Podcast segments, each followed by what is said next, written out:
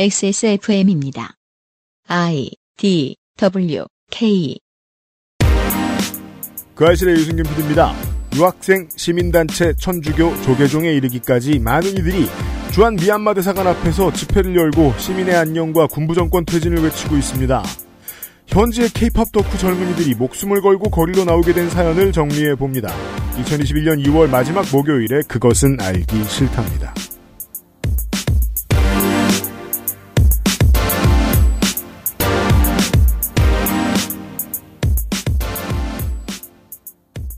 청취자 여러분, 한 주 어떻게 지내셨습니까? 윤세민 에디터는 어떻게 지내셨나요? 저는 그냥 재밌게... 윤세민 에디터입니다. 안녕하십니까, 윤세민입니다. 봄이 오는 기분이 들어서요. 한국은 그러합니다. 날이 빨리 풀리고 있고요. 네, 이게 또 코로나 때문에 정신이 없고 뭐 계절 바뀌는 것도 별로 상관이 없다고 생각을 하면서도 미세먼지 와글바글. 네, 그래도 또 이제 봄이 오는가 싶으니까 또 그런 설렘이 있더라고요.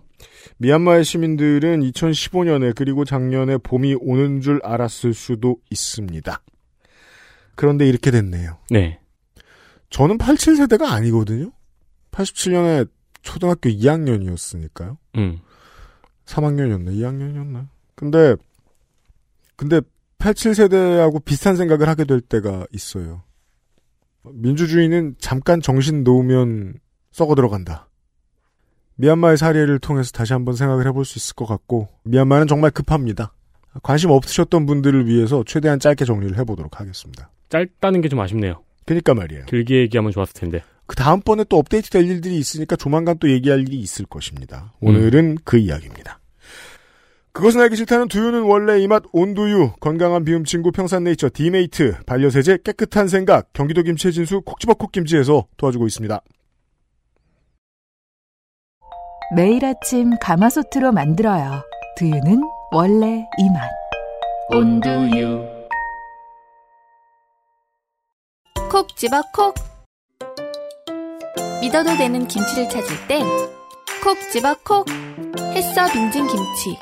재료부터 공정, 유통까지 안심. 직접 구매한 재료로 만드니까요. 그러니까 김치가 생각날 땐 콕 집어 콕. 늦겨울에는 김치가 떨어집니다. 지금쯤은 김치들이 다 쉬어 꼬부라졌을 겁니다. 목살로 다 해결하시고. 그렇죠. 다 없어지면 새김치. 이제 또 상큼한 새김치가 땡기죠. 호불호 없이 스탠다드 모든 입맛 경기도 서울 김치. 늘 저렴한 가격으로 판매 중입니다. 가격 참 안 올리느라 고생 많이 했습니다. 그렇습니다. 이 가격을 올리지 않는 게 노동이거든요. 그럼요. 가격을 올리는 게 일을 안 하는 거고. 머리 많이 써야 됩니다. 그렇습니다. 배추김치, 동치미, 석박지, 깍두기 등 다양한 품목이 준비되어 있고요. 언제나 강조드리듯이 유명 호텔 프랜차이즈로 납품되는 인정된 퀄리티를 자랑하고 있습니다. 그렇습니다. 집에 있는 김치가 쉬워 꼬부라져서 새로운 김치를 원할 때가 됐다면 액세스몰의 김치 콕 집어 콕 김치를 시도해 보시기를 권장드립니다. 콕 집어 콕입니다. 콕 집어 콕입니다. 맛있어요? 네.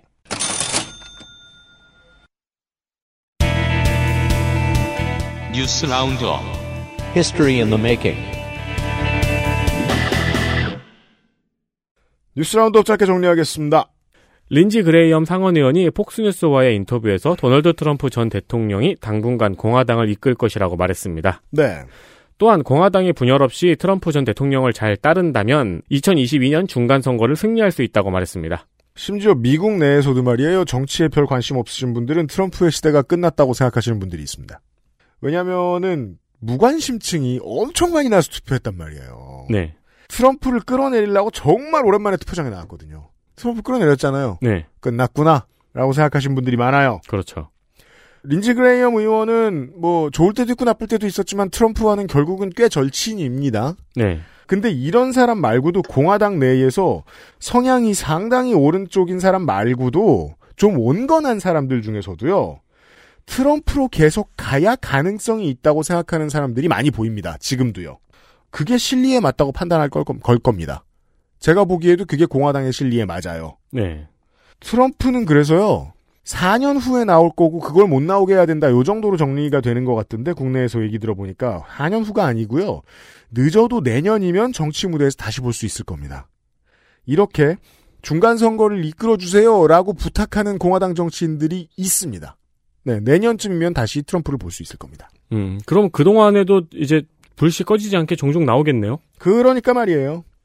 트위터 다시 할 거예요. 아, 그건 네. 못할 수가 없을 거예요.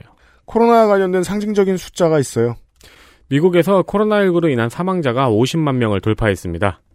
이는 애틀랜타 전체 인구와 비슷한 숫자이며 전 세계 코로나19 사망자의 20%를 차지하는 숫자입니다. 네. 미국 내에 청취자 많은 도시로 말할 것 같으면 LA와 샌프란시스코, 이 캘리포니아의 도시들, 네. 그리고 뉴욕, 시카고, 다음으로는 애틀랜타예요. 네. 한인회가 커요, 거기가. 애틀랜타로 비교했으니까 말인데 그 도시가 그 우리나라 수도권처럼 광역 인구로 따지면 500만 명 정도가 됩니다. 근데 그렇게 따져도 사망자 50만 명이란 10분의 1이란 소리잖아요. 그렇죠. 그리고 이 백신 접종이 국가별로 진행 중이고 희망은 꼭 필요하니까 사람들한테 터널의 끝이 보인다 이런 말이 나와요. 그렇게 생각하는 것도 좋아요. 근데 지구상의 이번 주 평균 확진자 수는 작년 10월, 12월, 11월하고 정말 비슷합니다. 3차 유행이 가장 컸어요. 네. 3차 유행 때 일별 확진자가 제일 많이 나왔어요. 근데 작년 10월, 11월 수준으로 떨어진 겁니다. 상당수 국가들이 락다운을 처음 시작할 때를 기억해보자고요. 작년 봄하고 초여름이죠. 그때에 비해서도 여전히 2배가량이 많습니다. 그때는 하루에 15만 명, 20만 명 사이였거든요. 요즘은 35만 명, 45만 명 사이예요. 여전히 최악입니다. 개인에 대한 위협은 최고점만 벗어났고요. 아직도 인류 최악의 위기가 한창이라고 개인들은 그렇게 생각해주는 게 맞을 것 같습니다. 좀비 영화를 보면은 네. 마지막에 백신 혈청 같은 거 쪼만한 거 들고 이겼어 이러고 끝나잖아요. 레지던트 이블. 그런 것도 있고 뭐 월드워지 이런 것도 네. 있고 그때부터 시작이군요. 그러니까 말입니다. 우린 지금 목도하고 있습니다. 그러니까요. 네. 지금 백신 논쟁으로 사람들을 지리하게 끌고 가면 백신 공포증이 일어나서 아마 봄쯤에는 이제 백신과 관련된 논란과 분란이 더 심해질 거란 말이에요. 지금 우리나라 언론이 하는 방식대로 하면. 네. 그러면 아마 뭐 선거에도 영향을 끼칠 수 있고 그렇겠죠. 그런데 실제로 백신 문제가 그렇게 궁금하면 백신 접종을 하기 시작한 후에 다른 나라들의, 한국 말고 다른 나라의 시민들의 삶이 어떻게 바뀌었고 어떠한 문제에서 확진자가 줄어들지 않았는가 이런 걸 보도하는 게 더 현명할 것 같습니다. 네.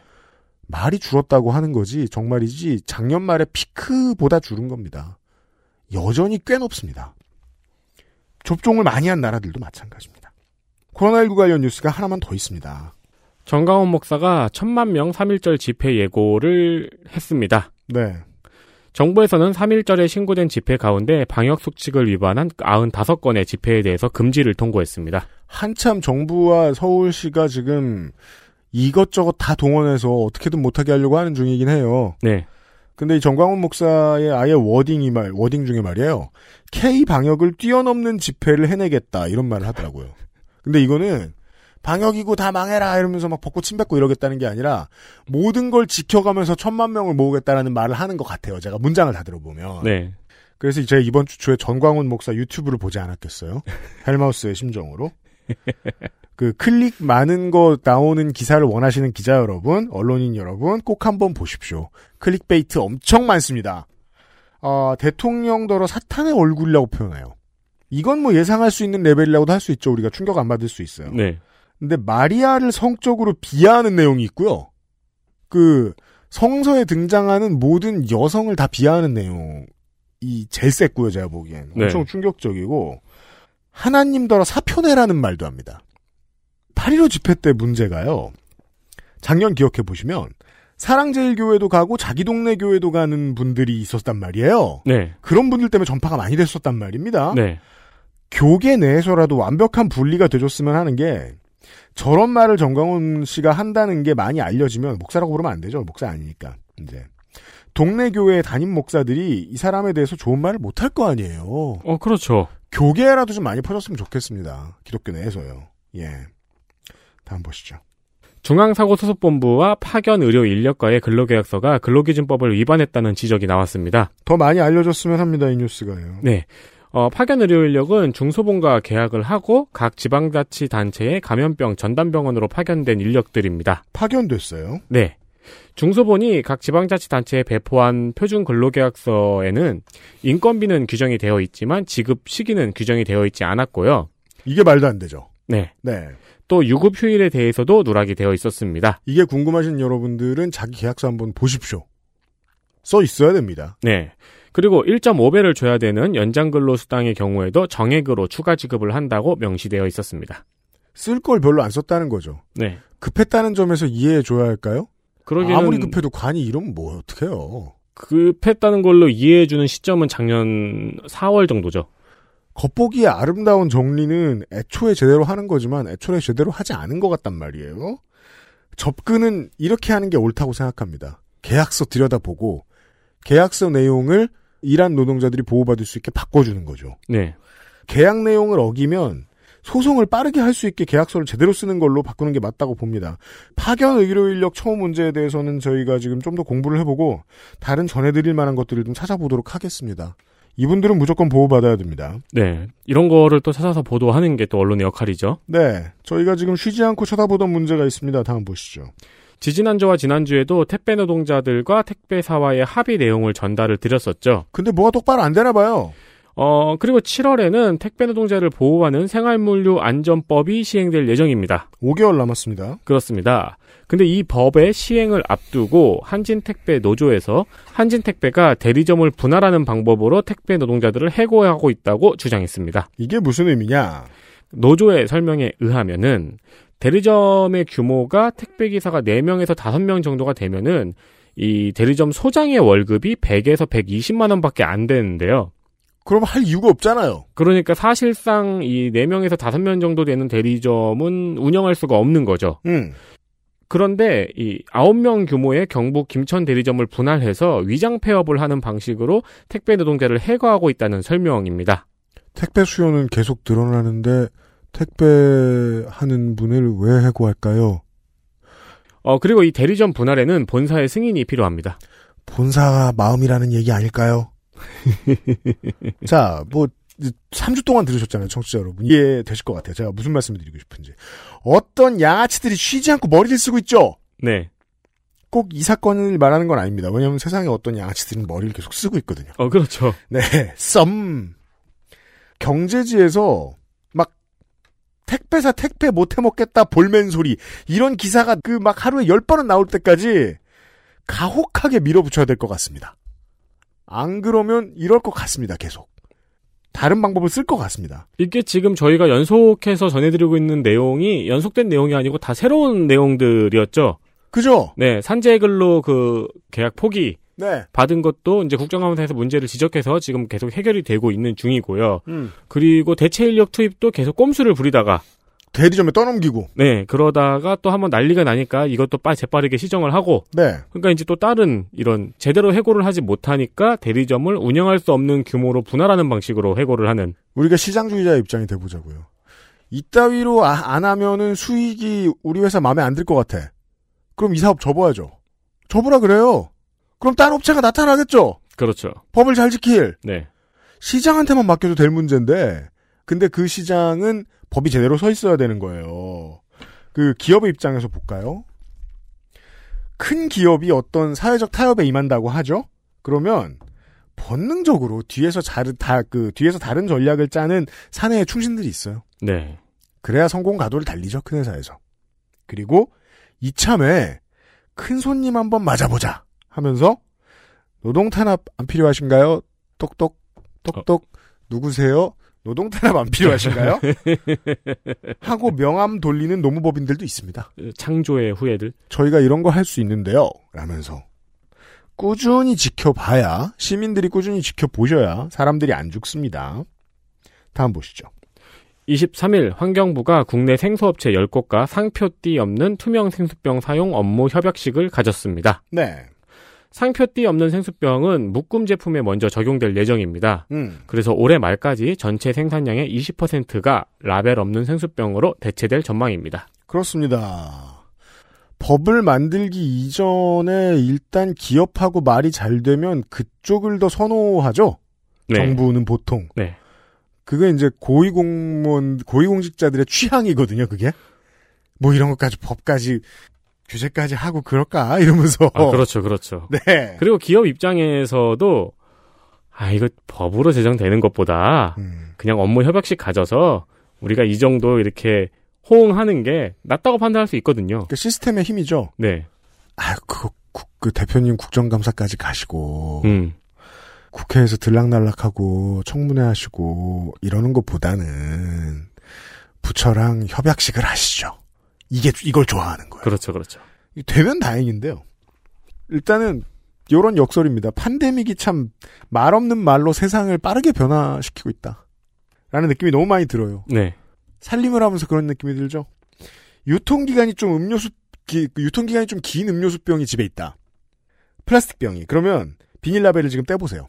안 떼질 겁니다. 잘 안 떼져요. 1년 전 것만 해도 잘 안 떼질 겁니다. 네. 접착제가 세게 붙어있어 그럴 거예요, 보통은. 네. 그래서 어떤 부분이 아예 안 떼져요. 아니면 뜯는 선을 만들어놨어요. 그 뜯는 선 이렇게 점선 해놓은 거 있잖아요. 네. 그 좀 의미 없지 않아요? 그 선대로 1cm 떼어지다가 나선형으로 20번 돌아가요. 그래서 결국 이렇게 돌리면서 해야 되잖아요. 그게 제가 어렸을 때 그 사과 한 방에 깎으면 소원 빌라는 것처럼 그거 한 번에 뜯어지면 소원 빌어야죠. 오히려 이렇게 그럼 이렇게 돌리면서 뜯어야지 하는데 그 점선 때문에 중간에 끊겨요. 그렇죠. 제가 그거 한 번에 뜯는 연습하면서 즐거워하고 그러면 안 되잖아요. 원래 바쁜 사람 입장에서는 그러면 살림에 이 루틴을 포함시키고 싶지 않거든요. 네. 굳이. 엄청 쉽게 뜯어지는 라벨이 전면 도입된 게 몇 달이 안 됐습니다. 이걸 뜯어본 분들은 압니다. 그리고 그것마저 몇 달 만에 폐기되기로 한 것 같습니다. 네. 제가 알아본 바로는. 그 새해 바뀌는 걸 못 들으신 분들을 위해 다시 한번 알려드릴게요. 미디어는 이런 걸 해야 되니까. 투명 분리수거라고 써있다고 투명한 거 다 거기다 갖다 놓으시면 안 됩니다. 그리고 구겨서 뚜껑을 닫은 뒤에 그 페트병, 그거만 갖다 놓으셔야 됩니다. 네. 색깔 있는 뚜껑은 어떻게 한다고요? 목 따는 기계가 있다고요. 네. 구겨서 뚜껑을 안 닫으면은 다시 펴지죠. 그러니까. 네, 기지개 펴면서 우야호 이러면서 숙취에 고생하듯. 네. 잘 닫아서 버리시면 목을 따서 알아서 잘 재활용합니다. 마지막 뉴스입니다. 철이 없었죠. 관광객을 유치하려고 가마솥 만들 생각을 하다니. 그렇죠. 괴산 군민 가마솥으로 유명한 괴산 저희 잘못도 있어요. XSFM의 잘못도 있어요. 이거 보러 간 청취자들이 더러 있었어요. 아 진짜요? 있어. 예. 이게 또 갔다 오신 분 손 들어보세요. 이게 또 세계 최대의 음식 용기로는 또 졌어요. 심지어 그냥 괴산에 평소에 살던 분들도 없는지 몰랐다가 있는지 몰랐다가 가보셨을 수도 있어요. 괴산 군민 가마솥으로 유명한 괴산군이 관내에 소상공인을 돕고 일회용품 사용 저감을 위한 용기 내 챌린지를 실시한다고 23일 밝혔습니다. 네, 지자체는 그 중의적인 언어 사용을 좋아하죠. 그렇죠. 여기서 용기는 중의적입니다. 네. 일단 그 용사요, 용기를 내세요. 그거. 네, 할 때 그 네. 용기하고. 근데 용사가 막 라겐락을 내면 좀 그렇잖아요. 용기를 내세요, 여기요. 하면서. 다 먹었는지 어떻게 알았어? 설거지해주게? 이 아닙니다. 네, 네, 그 음식물을 담는 용기라는 뜻도 중의적으로 같이 사용을 하고 있습니다. 네. 이 챌린지의 내용은요, 관내에서 식당에 이제 본인 냄비를 들고 가서 음식을 포장해 와요. 그러니까 공짜로 주세요 하는 게 아니고, 네. 네, 사서 음식을 포장해 가면서 이거를 SNS에 인증하고 다음 참가자 2명을 지목하는 방식입니다. 저의 옛 경험. 2010년대 중반에 이제 그 큰 언론사들 보면 회사 1층에 커피숍이 있잖아요. 네. 그때 막 텀블러 사용 막 캠페인을 해요. 그러면 이 펜때만 굴리던 멍청이들이 설거지 안 된 걸 들고 갑니다. 아, 그죠? 아우, 진짜. 그 뒤통수를 부르는. 그게 지금 많이 바뀌었어요. 이게 시민의식이 많이 바뀌어야 할 수 있는 일이긴 합니다. 네. 대도시들이 따서 쓰면 그때부터 유명해지는 아이디어들이 있습니다. 예를 들면, 이제 코로나19가 오고 나서 작년에는 해고 없는 도시 상생협약 같은 아이디어. 아니면은, 방역 안심가게 인증제도 같은 것들이 있었어요. 네. 1차 대유행이 끝나고, 그 다음에, 신천지 사태가, 신천지발 확산이 마무리가 어느 정도 좀 지어진 다음에, 자영업자들을 위한 정책이 활성화되던 때가 있었어요. 그때 잠깐 그런 게 나온 적이 있죠. 공무원들이 돌아다니면서 방역 인증가게 안심 스티커를 붙여주는. 그럼 거기 가서 밥 먹어라. 네. 라고 했던. 그런 것들도 큰 도시로 가면 그때서야 좀 유명해지고 그전에는 모르는 것들이 좀 있더라고요. 그래서 소개해드리려고요, 먼저. 제가 알아본 바로는요. 일부 그 엄청 큰 기업 있잖아요. 배달 플랫폼들에서 네. 이걸 논의한 적이 있대요. 아 그래요? 그릇을 들고 가서. 아무튼 그 일회용기를 쓰지 않는 배달 방법을. 근데 그거는 자기네 사업에 정면으로 위배되는. 그죠. 채산성을 못 끌어냈나 봐요. 그렇죠. 그 아무래도 테이크아웃이 되죠? 그럼 배달 플랫폼을 뭐하러 거쳐요? 네, 그러니까요. 예. 동네 깡패도 아니고 물론 동네 깡패처럼 굴지만 지금. 그리고 배달을 하죠? 그럼 회수를 해야 되죠. 그릇 찾아가세요. 지금 시스템으로는 안 되겠죠. 네. 그래서 포기했나 봐요. 뭐 지금 다시 다른 아이디어를 내려고 회의를 하는 기업들도 있을 수 있겠죠. 제가 알아본 건 그게 전부예요. 대도시에서는요. 요런 걸 보신 적이 있으실까요? 식당 말고요. 코스메틱이 이런 담아가는 테이크아웃 판매 사업을 하죠. 아, 그렇구나. 샴푸, 바디로션, 토너 이런 것들. 네, 네. 빈 그 다 쓴 화장품병 같은 거 들고 와서요. 하는 것들이 있죠. 네. 향후에 이게 산업적으로 어떻게 발전할지 궁금합니다. 이건 잠깐 있는 일회성 아이디어가 아닙니다. 네. 빠르게 퍼질 겁니다. 미래를 예측하면서. 뉴스 라운드업이었습니다. 그 다 쓴 컴퓨터 케이스 들고 가면은 안에 부품으로 담아주고 그러기도 할까요? 돈 내면. 아, 그렇겠죠. 그건 뭐 컴스테이션에 가서 무시하십시오. 네. 네. 케이스 내 챌린지. 괄호 열고 돈도. 네. XSFM입니다. 건강기능식품 광고입니다. 탄수화물이 지방으로 합성되는 것을 억제하는 가르시니아 캄보지아 추출물 HCA. 풍부한 양의 HCA가 함유된 당신의 새로운 비움 친구 디메이트를 만나보세요. 이번만큼은 제대로 마음먹은 당신. 운동과 수분 섭취를 잊지 않으셨다면 건강한 비움 친구 디메이트가 도움을 드릴 수 있습니다. 식사 조절, 운동, 수분 섭취, 그리고 비움 친구 디메이트. 평산네이처.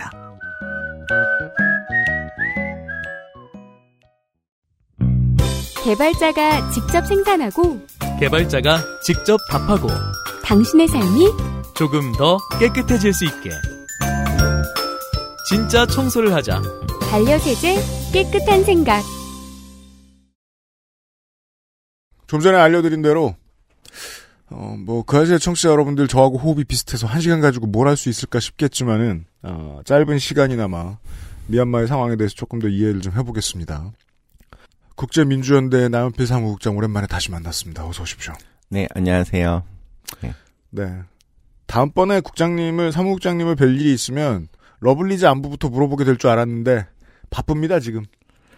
네. 지난번에 그 방송 이후로 이제 주변에서 너의 직업이 뭐냐, 뭐라는 질문도 가끔 받았는데. 놀리고. 네, 예, 맞습니다. 근데 예. 이제 약간 본업적인 이야기를 할 수 있게 돼서. 그니까요. 네, 다행으로 생각하고 있습니다만. 네, 청취자 여러분, 네. 이분 직업 있고요. 네, 이래봬도 네. 직업이 있다. 그리고 또 알잖아요. 직업이 있어야 덕질을 해요. 그렇죠. 네, 네. 놀면서 힘들어요. 네. 예. 이 얘기를 좀 해보겠습니다. 이게, 이제 외신에 전해주면서 헌정사상 4번째 쿠데타다 이렇게 얘기하면 한국인들이 놀라는 한국인들이 제 주변에 있습니다. 아 역시 인간은 겁나 빨리 망각하는구나 이런 느낌을 받을 수밖에 없습니다. 대한민국에서도 2번 있었습니다. 그렇죠. 시도까지 따지면 몇 번 더 있었을 거예요. 최근에도 시도는 있었으니까요. 밝혀진 바에 따르면요. 네. 네. 저희들 녹음하는 기준으로 미얀마 군부가 쿠데타를 일으킨 지 24일이 됐습니다. 전 세계 시민들이 좀 알고 있죠. 아, 이 얘기를 최대한 자세히 압축적으로 해보겠습니다. 1시간 동안.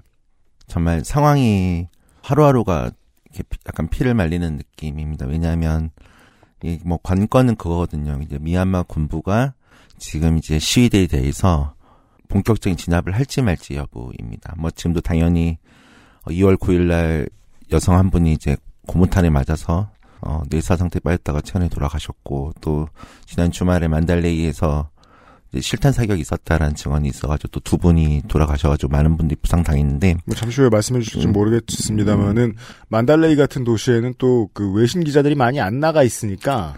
지금은 아예 외신 기자들이 없죠. 네. 네. 있던 일들이 더 축소돼서 혹은 덜 알려졌을 가능성들도 좀 있어요.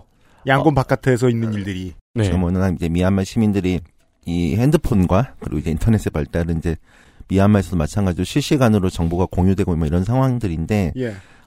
예, 뭐 당연하게도 뭐 사망자가 더 있었는데 확인하지 못했거나 뭐 이런 부분들은 당연히 있을 수 있겠지만 어쨌든 현재 공식적으로는 네. 시위 과정에서 총 3분이 사망하셨던 걸로 지금 나오고 있습니다. 근데 여전히 아직도 이제 시위 진압의 주체는 경찰인 셈인데 네. 네.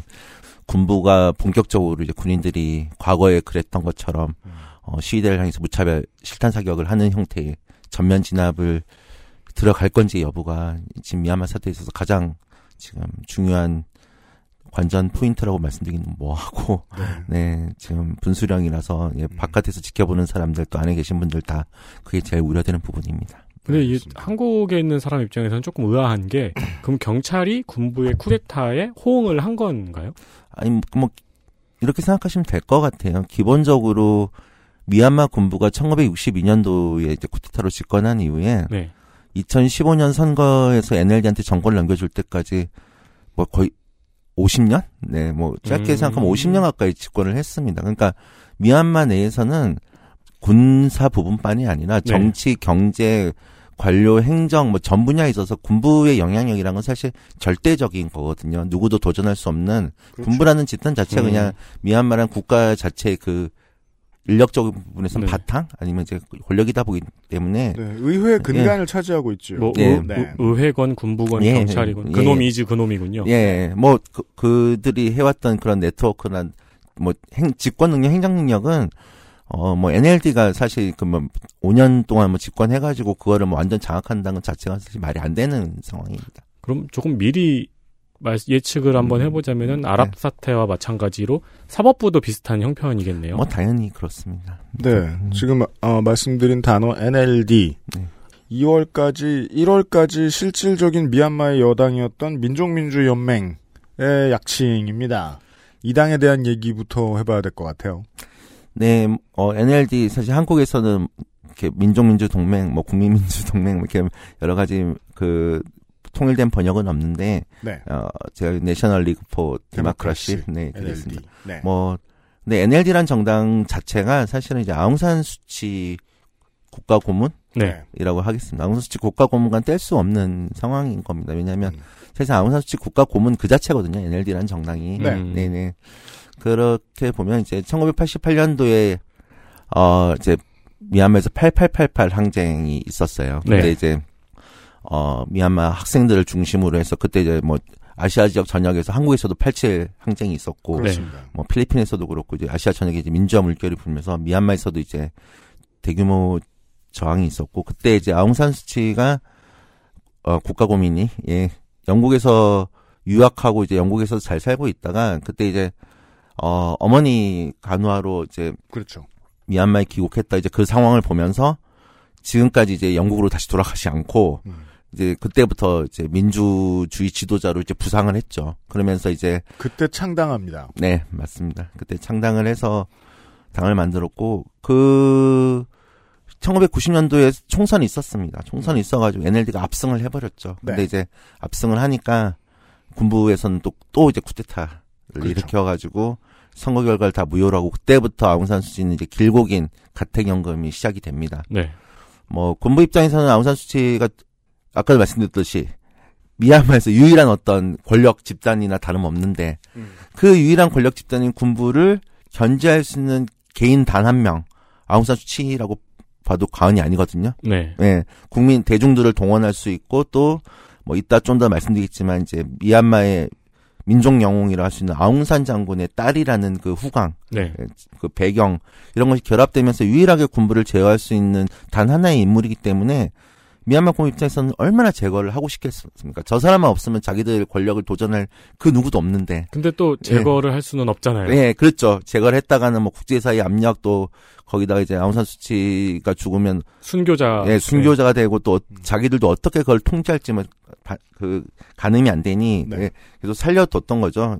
자택연금하고 어쨌든 미얀마 민주화 역사는 사실 아웅산 수치 예. 투쟁의 역사라고 해도 이제 사실 과언이 아닙니다. 1988년 이후부터 지금까지는 뭐 그런 상징성이 엄청나고요. 그 NLD는 90년 선거 결과를 계속 군부가 받아들여야 된다고 주장을 하면서 미얀마 내에서도 뭐 계속 아웅산 수치가 있었지만 주로 이제 그 888 학생 세대라고 하죠. 학생 세대들이 이제 외국으로 나가서 계속 이제 민주투쟁도 했었고, 네. 뭐 한국에도 뭐 그렇게 NLD를 지지하는 그런 분들도 이제 한국에서도 계속 활동을 하셨고, 이게 계속 활동을 하다가 이게 미얀마에 있어서 또 그 중요한 사건이 2007년에 있었던 그 태풍 나르기스입니다. 태풍 나르기스라고, 네. 그 이제 사이클론이죠. 태풍이 강타를 했는데 피해가 정말 엄청났습니다. 이때 네. 뭐 정말 많은 미얀마 분들이 돌아가시고 재산 피해도 엄청났어서 군부 입장에서는 이제 이 2007년에도 사실 이제 유가 인상에 반대하는 대규모 시위가 있었거든요. 그때 네. 이제 소위 이제 서방 언론에서는 샤프란 항쟁이라는 이름을 붙였는데 맞습니다. 그 샤프란 항쟁 시위는 뭐 기억하실지 모르겠지만 그때는 이제 미얀마 군인들이 정말 말 그대로 무차별 실탄 사격을 해버렸습니다. 심지어는 이제 아웅산 수치를 제외하고 미얀마 내에서 군부의 유일하게 어쩌면 견제할 수 있는 집단이라고 볼 수 있는 종교죠. 승려죠. 예, 네. 불교. 미얀마는 이제 불교 국가니까 이제 근데 그 스님들 시위했는데 스님들한테도 그냥 총을 쏴버린 거예요. 예. 네. 그러니 이제 그게 보여준 거죠. 뭐 불교 너네들 군부가 하면 뭐 불교가 뭐가 없다 뭐 그걸 보여준 상징 사건이었는데 근데 나르기스 사태도 있었고 그 2007년에 그 유혈 진압이 있으면서 국제사회의 어떤 압력도 있다 보니까 미얀마 군부는 더 이상 군정을 지속하는 데 부담을 느껴서 2008년도 이제 헌법을 만듭니다. 네. 이제 소위 민정으로의 이양을 위한 헌법을 만들죠. 근데 이 헌법을 보면 헌법 내용이 사실은 엄청납니다. 사실 이번 사태를 보는 데 있어서 가장 핵심적인 포인트가 바로 지금 현재 미얀마 헌법인데요. 미얀마 헌법은 이제 기본적으로 보면 군부를 위한 헌법입니다. 간단히 말씀드려서. 네. 일단 기본적으로 미얀마 상원과 하원인데 둘 다 의석의 25%를 무조건 군인에게 양도하도록 되어 있습니다. 그러네요. 군부가 지명을 하네요. 네, 군부가 지명을 합니다. 그러니까 헌법을 개정하려면 75% 이상의 찬성이 필요하거든요. 미얀마 군부 입장에서는 헌법 개정을 막는데 너무 완전 안전판을 하나 해놓은 셈이죠. 한 명만 꼬시면 되는. 네, 그렇습니다. 한 명만 네. 꼬시면 됩니다. 아까 말씀드렸듯이 40년, 50년 넘게 통치하면서 그들도 이제 정치 조직이라는 게 있을 거 아닌가, 정당이? 네. 그러면 아무리 못해도 40년을 구른, 그 지탱해온 그 세월이 있는데 의석을 설마 뭐, 여당은 못 되더라도 네. 30%는 못 가져갈까 설마 그래도 20%는 못 가져갈까 그러면 네. 20에다가 군부 25 플러스 하면 45에서 50 뭐 좀만 더 하면 51 그러니까 당연히 여당이 되는 건 상수고 못 하더라도 기본적으로 헌법 개정까지는 막을 수 있다는 어떤 이제 그런 안전판을 다 만들어 놓은 것이죠. 네. 거기다가 또 하나는 미얀마 군 통수권자는 대통령이 아닙니다. 이게 사실 재밌더라고요. 예, 권력의 핵심은 사실 무력에서 나오는 거잖아요. 네. 누가 이제 그 공권력을 동원할 것이. 근데 미얀마의 군 통수권자는 군 최고사령관입니다. 심지어는 미얀마에서 군 통수권만 갖고 있는 게 아니라 군부의 역할을 보면 세금 징수와 토지 등록도 군부 일로 해놨습니다. 쉽게 말해서 국가를 운영하는 데 필요한 경제적인 그런 권한조차도 군부가 갖게 해놓은 거죠. 바쁜 군대예요. 예. 네. 그러네요. 기재부 예. 역할도 하고 있어요. 네. 국세청 역할도 하고. 이러니 사실은 이 헌법상에서 말 그대로 뭐 누가 봐도 이 헌법은 민주주의랑 거리가 먼 헌법이죠. 거기다 또 이게 앉을 거라고 말씀해 주셨는데 네. 90년 선거에 대해서 국장님이 강조를 하셨던 이유가 그거거든요. 설마 그 정도까지는 아닐 거라고 생각했는데 미얀마 국민들이 이 NLD한테 80%가 넘게 표를 줬던 걸로 제가 알고 있습니다. 한번 당해보니까 안전장치가 얼마나 중요한지 깨달은 거죠, 군부가. 네. 80% 넘게 표를 줬으니까 넉넉하게 25% 우리가 지명하자. 네, 맞습니다. 근데 거기에 또 하나의 안전장치. 아까 말씀드렸듯이, 미얀마 군부의 가장 숙적, 아웅산 수지입니다. 아웅산 수지가 대통령이 돼서 권력을 잡는 것만큼 어떻게든 막아야 돼서, 헌법 규정에 미얀마 대통령이 되는 사람은 외국 국적의 배우자를 둬선 안 된다는 규정을 넣어놓습니다. 와, 네. 신박하네요. 네. 네. 그러니까 아웅산 수치 국가고문이 이제 영국인 남편과 그 사이 아들 둘이 있거든요. 네. 뭐 전형적으로 아웅산 수치 겨냥한 헌법 조문인 거죠. 그렇죠. 네. 이렇게 헌법을 만들어놔서 이제 자기들끼리 선거해가지고 그때 NLD는 참여하지 않았습니다. 당연히 말도 안 되는 헌법인데 어떻게 우리가 여기 선거 참여하냐. 네. 그래서 이제 선거를 해가지고. 군인 출신 여당에서 군인 출신 대통령이 나와가지고 이제 정부를 꾸립니다. 근데 어쨌든 그때 이제 테인세인 대통령이라는 사람이 등장을 했는데 근데 나름 이 사람 이제 군인 출신이긴 한데 뭐 아주 군인 같은 사람은 아니었습니다. 뭐 그런 완전 정치 군인스럽게 막 국민들을 독재하고 철권 통치하려는 스타일은 아니고 아, 네. 그나마 군인들 중에서 조금 그래도 좀 상식적으로 좀 나은 보이는, 사람, 예. 그나마 나은 사람이어가지고 이 사람이 집권한 이후에 경제 개혁이나 개방 정책들 그리고 어쨌든 제한된 헌법 내에서도 뭐 그런 어떤 민주적인 절차를 지키려고 나름 노력은 합니다. 그러면서 아웅산 수치도 이제 그 같은 경우는 풀어주게 되죠. 네. 풀어주면서 아웅산 수치가 이제 그 국회의원 보궐선거에 나가서 압도적으로 또 당선이 됩니다. 이제 본격적으로 그렇죠. 정치가 시작된 거죠. 그러면서 서서히 이제 서방에서 봤을 때도 이제 미얀마가 나름 어쨌든 그 어떤 민주화의 이행으로 가는 어떤 그런 길목에 들어선 게 아닌가라는 어떤 또 호의적인 반응들이 점점 나오기 시작합니다. 네. 미얀마 걱정은 좀 돈 게 아닌가? 네, 약간 이제 그렇게 된 거죠. 그때부터 이제 뭐 외국의 이제 투자들도 좀 늘어나게 되고. 그렇죠. 그러다가 2015년 이제 드디어 총선이 있었습니다. 2015년 총선이 있었는데, 뭐 결과는 아시다시피 NLD가 정말 압승을 해버립니다. 그 네. 안전판이 있음에도 불구하고, 그 소위 군부 여당이 정말 힘 한 번 못 쓰고 거의 의석의 70% 가까이를 다 넘겨줍니다. 네. 아, 군부에서 이 말을 치면서 러시아를 받겠네요. 그렇죠. 아, 부정선거. 근데 뭐 그때는 부정선거 주장할 그런 건 건더지도 없었고, 그때는 네. 한국에서, 한국 시민사에서, 저희 단체에서도 저는 안 갔지만, 이제 그 공정선거 감시단으로 갔었는데, 네. 거의 이제 약간 아시아 전역이 약간 축제였어요. 그때 이제 미얀마에서 드디어 공정한 선거가 이루어지고, 정권 교체가 되고, 드디어 아웅산 수치가 드디어 이제 귀환인 거죠. 또 민주주의의 상징의 귀환이고, 어쨌든 그 선거 결과가 나오면서, 그때 환호가 전 지금도 막, 생생합니다. 전반적으로 이제 동남아 지역에서의 민주주의가 후퇴되는 과정에서 미얀마가 어떤 새로운 어떤 민주주의 희망? 정말 이런 분위기까지 이제 됐었던 거죠. 네. 그런데 이제 문제는 아까 말씀드렸듯이 대통령 문제입니다. 대통령이 될 수는 없는 거예요. 헌법이 그런 상황에서. 네. 그리고 정권을 잡았다고 해서 바로 헌법 개정을 또 할 수도 있는 것도 아니고 거듭 강조드리지만 미얀마 군부가 아무리 선거에서 졌다고 하지만 사회 전역에 대해서 통제력을 갖고 있는 상황에서 우리 선거 이겼으니까 너네 당장 권력 다 내놔. 그건 말이 안 되는 거죠. 세금도 거둘 수 있고. 예.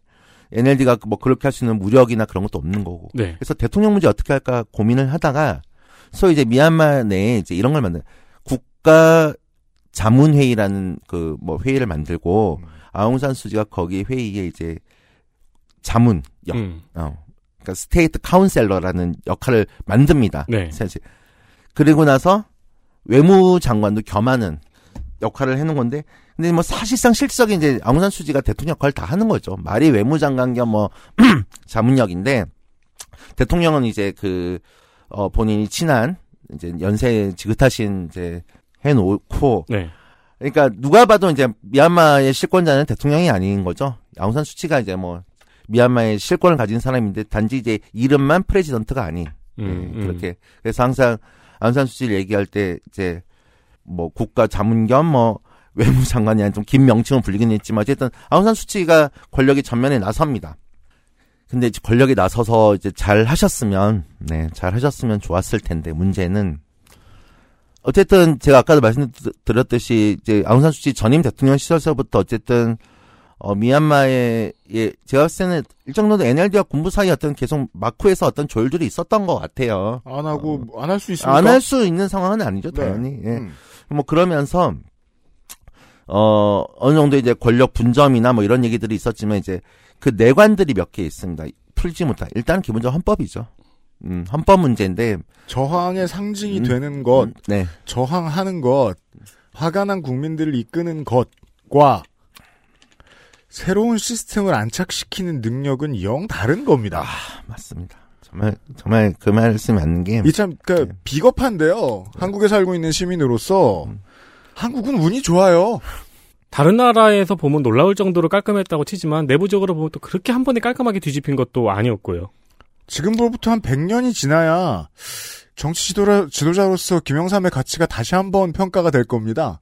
제가 이번에 좀 많이 그런 생각을 깊이 좀 했었어요. 여튼간에 아웅산 수치에게 새로운 능력치가 요구됐어요. 2015년 이후에. 네. 맞습니다. 새로운 능력치가 요구됐는데 네, 세 가지 가지였어요. 헌법 그리고 소수민족 문제. 미얀마는 사실 이제 큰 덩어리로 보면 8개의 그 민족이 연합된 국가인데 이 소수민족 문제는 계속 미얀마 독립 때부터 사실 계속 이제 미얀마의 가장 큰 문제였습니다. 네. 이제 영국이 한 나라로 식민지 통치를 하면서 만들어 놓고는 이제 영국으로 독립할 때 그때 이제 아웅산 장군 제가 아까 말씀드렸듯이 그 영국과 그리고 일본에 맞서서 미얀마를 독립시킨 그 아웅산 장군이 이제 약속을 해요.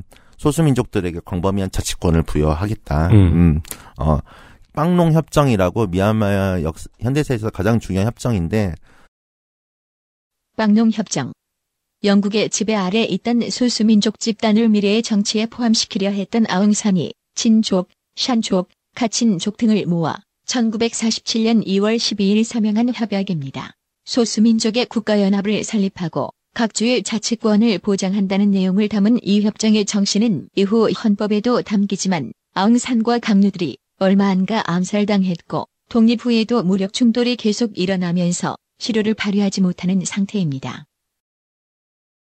빵농 협정을 말하고 나니까 이제 소수민족들도 사실 그런 면에서는 이제 아웅산 장군에 대한 신뢰가 있었던 거죠. 네. 네. 그런데 이제 이 아웅산 장군이 이제 소수민족에게 어떤 광범위한 자치권을 주고 막 이러려고 보니까 이제 소위 버마족, 미얀마의 다 주류를 차지하는 버마족 분자가 이를테면 버마족 우선주의자 아웅산 장군을 암살해 버립니다. 네. 뭐 다른 나라에서도 비슷한 예가 있었죠. 그러니까 아웅산 장군이 죽은 이후에 사실 그 빵농 협정이 제대로 이행이 안 된 거예요. 계속 지금까지 사실은. 네. 그러니까 버마족들은 계속 이제 그러니까 미얀마에 그 다수를 차지하고 있다 보니까 그 협정을 계속 이행하지 않고 소수민족들은 계속 지켜라. 안 지키면 우리 독립하겠다. 그래서 이제 자체적으로 무장도 해가지고 계속해서 어쨌든 민주화 상관없이 소수민족과 미얀마 군부와의 어떤 교전, 무장투쟁, 그 과정에서 발생하는 그 미얀마 군부에 의한 인권침해 문제는 국제사회에서 계속 심각한 인권 문제로 되어 왔었고, 네. 또 미얀마 내의 중요한 문제였죠. 그러니까 미얀마 소수민족들이 봤을 때는 헌법에 지금 군 통수권이 군 사령관이 되어 있는 이상에는 이걸 믿을 수가 없는 거예요. 적어도 우리가 뭔가 평화협정을 가거나 뭔가 얘기를 하려면 민간이 군 통수권을 가져야 사실은 평화 약속을 우리가 믿을 수 있지. 아니 자기들 그럼요. 맨날 그렇게 학살하고 싸웠던 사람들이 계속 군 통수권 가지고 이제 무슨 평화협정이냐. NLD 너희들이 그걸 자신할 수 있냐. 그러니까 그런 믿음을 못 주는 거였어요. 네. 이러다 보니 이제 아웅산 씨 입장에서는 헌법을 어떻게든 개정을 해야 되는데 그런 문제가 있었죠. 소수민족과 연계된 문제. 그리고 또 하나 이제 뭐 경제 문제. 당연히 경제를 이제 발전시켜야 되는 문제가 있었는데 이 2016년 이때 국면에 대해서서 뭐 전 세계적인 불행이라고도 말씀드릴 수 있겠지만 트럼프가 집권을 합니다. 전 세계적인 불행이죠. 네. 근데 이제 트럼프가 다 알다시피 뭐 이 사람이 말로만 맨날 이렇게 그 뭐 평화니 뭐 민주주의니 떠들었지만 실제로 별로 관심이 없었죠. 미얀마를 사실 방치해 버린. 미얀마가 어쨌든 민주주의가 됐고 그 전까지 이제 군부와 중국 간의 어떤 그 사실 결착들이 있었죠. 중국 네. 입장에서는 아까 나중에 또 말씀드리겠지만. 굉장히 미얀마가 전략적 요충지이기 때문에, 뭐, 미얀마의 집권 세력인 군부와 계속 돈독한 관계를 유지해 왔습니다. 그러면 아웅산 수치가 집권을 했으면, 민주주의를 위해서라도 아웅산 수치에 대해서 뭔가 미국이 백업을 좀 해줬어야 됐는데, 네. 거의 뭐 트럼프가 그냥 놔두다시피 했으니, 아웅산 수치 입장에서도 경제 부흥하려면, 어떻게 합니까? 중국한테 가는 겁니다. 아웅산 수치가 집권한 이후에 맨 처음 방문한 국가가 중국이었어요. 그리고 중국의 소위 1대1로 정책에 적극 협력하겠다고 얘기를 합니다. 그러면서, 중국 입장에서는 너무 좋죠. 왜냐하면 미얀마에 있어서 이제 기존의 친한 친구인 군부뿐만 아니라 어찌 보면 자기들한테 자기들 이익이 어떻게 보면 반할 수 있는 잠재적인 위협이 됐던 아웅산 수치도 적극적으로 중국에 손을 내미니 뭐 중국 입장에서는 당연히 적극적으로 지원해 줍니다. 네. 여당에게 있어서는 시스템을 앞으로 뭐 시간이 얼마나 있을지 모르겠지만 개혁을 하고 싶다면 군이 하던 걸 군보다 잘할 필요가 있는 거죠. 그렇죠. 그래야 시간을 벌 수 있으니까 어쩔 수 없는 선택이었을 텐데 이건 독이 되기도 하죠. 네. 예, 뭐 이제 중국부터 이제 뭐 적극적으로 이제 협력도 하고 이제 그렇게 지내왔는데 이러한 상황에서 터진 아주 중요한 문제가 있었습니다. 사건이 바로 2017년에 있었던 로힝야 학살이었던 네. 겁니다. 이 로힝야 학살은 뭐 길게 말씀 안 드리겠습니다만 이제 지금 현재 국제사법재판소, 형사재판소에 다 올라가 있는 굉장히 심각한 반인도적 범죄였습니다. 미얀마 군인들이 로힝야 사람들에 대해서 뭐 학살, 강간 뭐부터 시작해가지고 엄청난 범죄를 많이 저지르니까 그러니까 특정 집단을 겨냥해서 국가가 저지른 증오 전쟁 범죄 멋있게 제노사이드라 불리는. 네. 2010년대의 가장 네. 강력한 제노사이드 범죄 사건. 맞습니다. 네, 인종 범죄 사건입니다. 2017년에 있었던 이 사건인데 이 사건이 딱 터지고 나서 물론 이제 미얀마 군부가 나서서 했지만 국제사회의 기대는 그거였습니다. 노벨 평화상 수상자 민주주의 상징 아웅산 수치가 적어도 네, 적어도 아무리 미얀마의 정치 아는 사람들이 지금 미얀마의 군 통수권이 군인이 갖고 있고 군대가 너무 못된 짓을 많이 했지만 적어도 이런 상황까지 벌어졌을 때 아웅산 수치가 최소한 유감 표명 정도는 하겠지. 기본으로. 아니, 네. 처음에는 기본으로 유감 표명 정도는 하겠지. 그리고 어떻게 이 문제에 대해서 수습을 좀 하겠지. 이런 기대는 너무나 당연히 가졌었습니다. 그런데 놀랍게도 아웅산 수치는 침묵합니다. 그 문제에 대한 능력치는 상당히 떨어질 거라는 예상은 예전부터 하는 전문가들이 있었는데 전문가들의 예측대로였달까요? 이때 제가 기억하기로는 국제사회에서 노벨상 박탈까지 의견이 나왔었죠. 그 처신의 범위가 좁았다라는 얘기도 사실 설명하자면 상당히 기니까 설명을 뭐 못하겠는데 지금은 왜냐하면 네. 범하는 그 외에도 그러니까 미얀마는 그 외에도 다양한 민족들이 있고 민족 구성원들 간에도 서로 사이가 나쁘게 만드는 통치 전략이 군부에 의해서 오랫동안 쓰여왔기 때문에 어떠한 한 인종의 민족의 비극이 생겼을 때 그쪽의 편을 드는 게 그쪽에 좋은 온정적인 메시지를 보내주는 게 나머지 민족들에게 분노를 가져오는 결과가 나오도록 미리 만들어진 덫에 빠져 있었던 것도 사실이지만 그렇다고 가만히 있다니 그냥 가만히 있다니 적어도 뭐 한국 시민사회를 비롯해서 국제사회가 그랬던 거죠. 우리가 미얀마 민주주의를 위해서 얼마나 많이 도와줬는데 당신들이 이렇게 미얀마 군부에 대해서 싸우고 뭐 민주주의와 인권을 말할 때 협력해주고 뭐 물질적 뭐 정신적 지원도 얼마나 많이 해줬는데 아니 이런 일이 벌어졌는데 어떻게 침묵할 수 있냐 뭐 이런 사실 배신감이 굉장히 컸었던 거죠. 네. 그래서 뭐 실제로 한국에서도 이제 광주 인권상 이제 5.18 재단에서 수여한 광주 인권상도 박탈이 됐었고 네. 뭐 이건 여담입니다만 저 역시도 한국에서 이렇게 한국에 계신 이제 제한 미얀마 민주 활동가들이랑 이 로힝야 전에는 굉장히 사이가 좋았어요. 같이 캠페인도 많이 하고 미얀마 민주주의에서 자주 만나서 막 술도 마시고 되게 사이가 좋았는데 이 로힝야 일이 터지고 나서 얘기를 해보면서 너무 충격을 받은 거예요. 제한 미얀마 민주활동가들이 로힝야 사람들은 미얀마의 불법 체류자들이라는 표현을 쓰는 거예요. 근데 사실 한국에 와 계신 미얀마 분들이 이제 대부분 이주노동자로 살아가고 있잖아요. 그리고 이제 한국에서 흔히들 이제 이주노동자들이나 난민들에 대해서 공격하는 말들이 불법 체류자라는 단어들인데 네.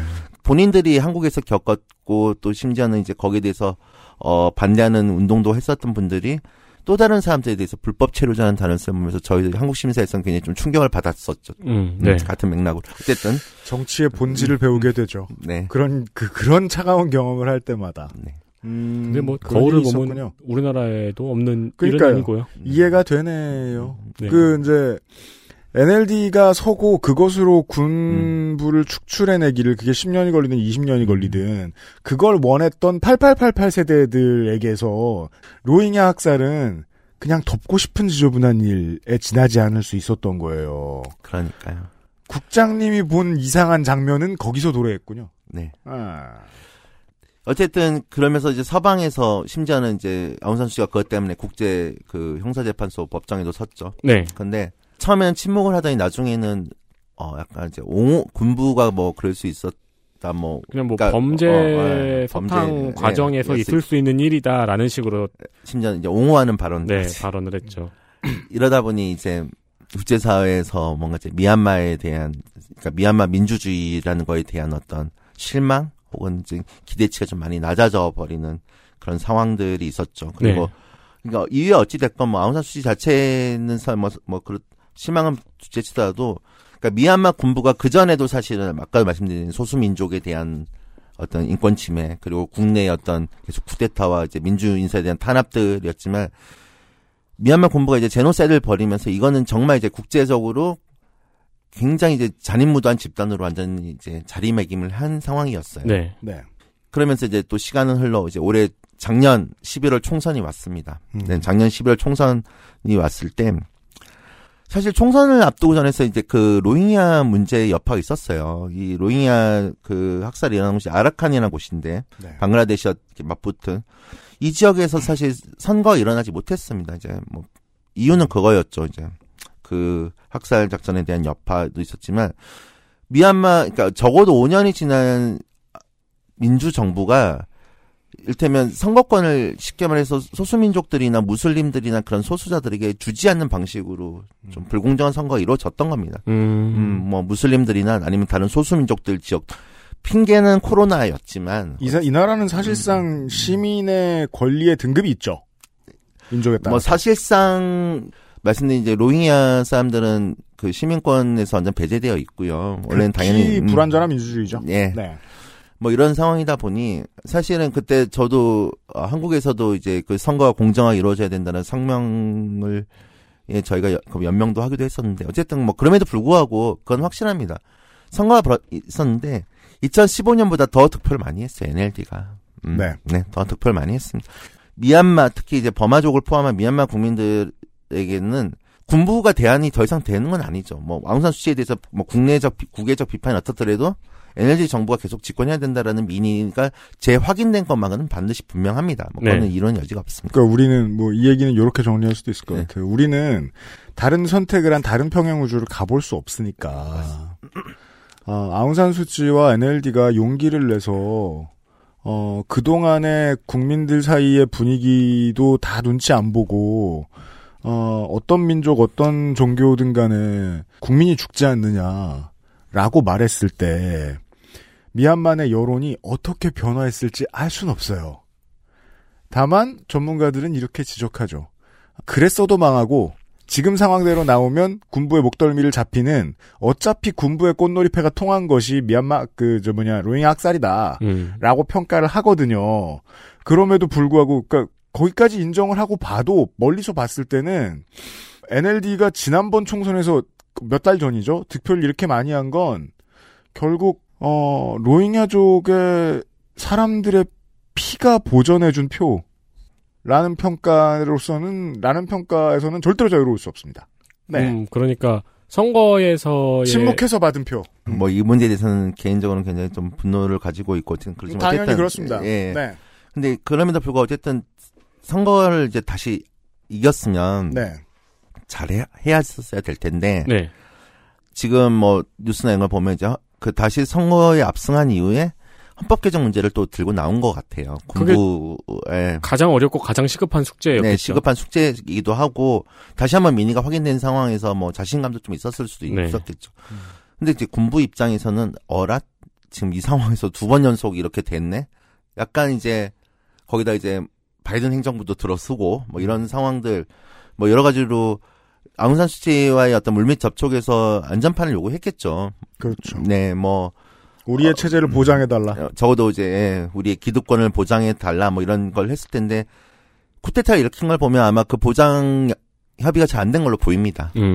혹은 뭐 지금 많이들 예상하듯이 그래서 이제 여당하고 이야기를 해보고 잘 안 돼서 중국하고 얘기를 해봤는데 잘 됐다. 뭐 이 정도에.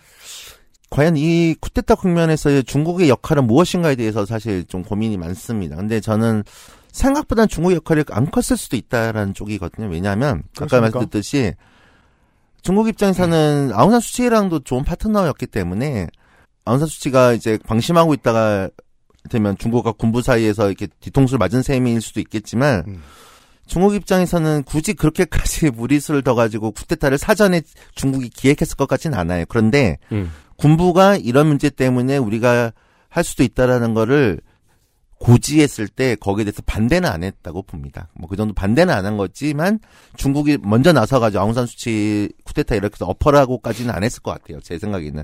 근데 그렇다면 그게 80년 한국이거든요. 네. 이응 정도의 답을 들으면 쿠데타나 할 수 있다. 그렇죠. 네. 예. 사실 미얀마 군부가 그 수십 년 동안 그 미얀마를 통치하면서 주변 국가의 관계도 좋았거든요. 대표적인 중국뿐만 아니라 인도도 굉장히 미얀마의 중요한 국가이고, 아 매우 그렇습니다. 예, 그리고 동남아시아 맹주라고 불리는 이제 태국도 지금 군인들이 집권하고 있기 때문에 뭐 군인들끼리는 원래 서로 친하잖아요. 태국군 그렇죠. 네. 네. 그래서 분명히 태국 군부 에도 사실은 미리 고지를 했을 것 같고, 인도에도 당연히 전 통보했을 거라고 봅니다. 뭐, 당연히, 예, 했을 거라고 보고. 어쨌든 그 주변 국가, 뭐, 옆에 또 뭐, 캄보디아나 뭐 이런 나라들이 있지만, 캄보디아도 뭐 지금 또 군인이 집권하고 있고. 네. 이런 상황에서 이제, 우리 늘 해왔듯이, 그리고 우리가 뭐 이 상황에서 뭐 거리낄 것 없이 했는데, 쿠데타를 일으켰죠. 근데, 오늘 드리고 싶은 말씀의 핵심은 변수가 그 전과는 다른 상황이 펼쳐지고 있다라는 겁니다. 당연히 어떤 점에서죠? 당연히 무혈 쿠데타였죠. 뭐 일테면 태국이나 어쩜 미얀마 이런 곳에서는 군부가 쿠데타를 일으키는 것 자체가 어찌 보면 시민들에게는 일상 같은. 그래서 저는 이제 국왕견 보면서 아, 뭐 미얀마에서 이제 다시는 이제 또 민주주의가 저항이 쉽지 않겠구나. 또 심지어는 제가 이제 적어도 2007년 샤프란 항쟁이나 그전 888 항쟁처럼 미얀마 국민들은 자기들이 거리에 나오면 군인들이 총을 쏜다는 걸 역사적 경험에서 알고 있는 거예요. 그렇죠. 예. 그러니까 뭐 나가면 총을 맞아 죽을지도 모른다는 상황에서 대규모로 저항을 한다는 게 어떻게 그게 쉬운 일은 절대 아니거든요. 네. 지금 이번 주 초에 전 세계 외신을 많이 탔죠. 지금 매직으로 팔목 안쪽에다가 자기 혈액형 적어가지고 나왔다고. 네. 네. 예. 그러니까. 그 다른 어떤 나라의 시위들과는 이 미얀마에서 시위를 한다는 거는 제가 봤을 때는 엄청나게 많은 용기를 필요로 하는 일이었던 겁니다. 그래서 저는 사태 초반에 아 과연 저항이 제대로 이루어질 수 있을까라는 의구심을 가졌는데 시위를 미얀마 시민들이 용기 있게 나선 거예요. 처음에는 그 냄비 뚜껑을 막 이렇게 밤 8시에 두들기면서 이렇게 뭔가 소극적 저항을 한다고 생각을 했었는데 점점 거리에 나와서서 하는 행렬들이 점점 늘어나더니 이제는 조직화가 꽤 빠르게 이루어지고 있는 것 같아요. 조직화가 꽤 빠르게 이루어졌죠. 조직화가 꽤 빠르게 이루어졌고 시민 불복종 운동을 선언합니다. 시민 불복종 운동. 근데 이 시민 불복종 운동 핵심이 뭐냐면 아까 말씀드렸듯이 이제 군인들이 지금 정권을 탈취했는데 너 지금 군인들이 탈취한 정권은 불법 정부다. 우리는 인정할 수 없다. 네. 그러니까 불법 정부에서 하고 있는 모든 행정적 경제적 활동들은 우리는 다 동의할 수 없다. 그러니까 공무원들, 공기업들, 국책은행들 그리고 무슨 철도, 항만 다 파업하자는 겁니다. 시민 불복종 운동 핵심은 그겁니다. 우리는 네. 미얀마 군부가 행사하는 행정을 동의하지 않겠다. 관의 존재를 무시하기로. 네. 네. 그리고 그 이번에 이제 총선에서 당선된 사람들이 있는 거죠. 그리고 쿠데타 일어난 그날 2월 1일이 바로 새로 선출된 의회 의원들을 통해 가지고 이제 정부를 구성하는 날이었습니다. 임기 시작되는 네. 날. 이 양반들은 임기가 시작이 안 된 셈인데 의원들을 17명을 중심으로 그 의회 대표위원회라는 걸 만듭니다. 그러니까 쉽게 말해서 시민들이 주로 NLD 여당이 예, 네. 여당을 중심으로 해 가지고 대체 정부를 만든 거죠. 우리가 정통성을 가진 정부다. 네. 그래서 그러니까 의회 대표위원회라고 불리우는 이 기관이 미얀마의 합법적인 정부고, 그러니까 외국에도 그렇게 얘기를 합니다. 우리랑 얘기해라. 미얀마 군부 얘네는 불법적인 사람들이고 우리랑 얘기해라. 그래서 여기를 중심 어떤 정책 중심을 세워놓고 아웅산 수치는 지금 구금되어 있는 상태고, 그리고 시민들은 선거 결과 인정할 때까지 계속 파악하겠다. 이렇게 지금 하고 있습니다. 이 기세가 사실은 엄청나다 보니 지금 군부가 약간 당황한 게 느껴집니다. 그래요? 네. 그 변화가 조금 극적이었죠. 작년에 네. 미얀마에서 쿠데타가 일어났대. 그래서 미얀마 쿠데타로 키워드가 있다가 올해 한 2월부터 미얀마 민주화 운동으로 키워드가 바뀌었죠. 네. XSFM입니다.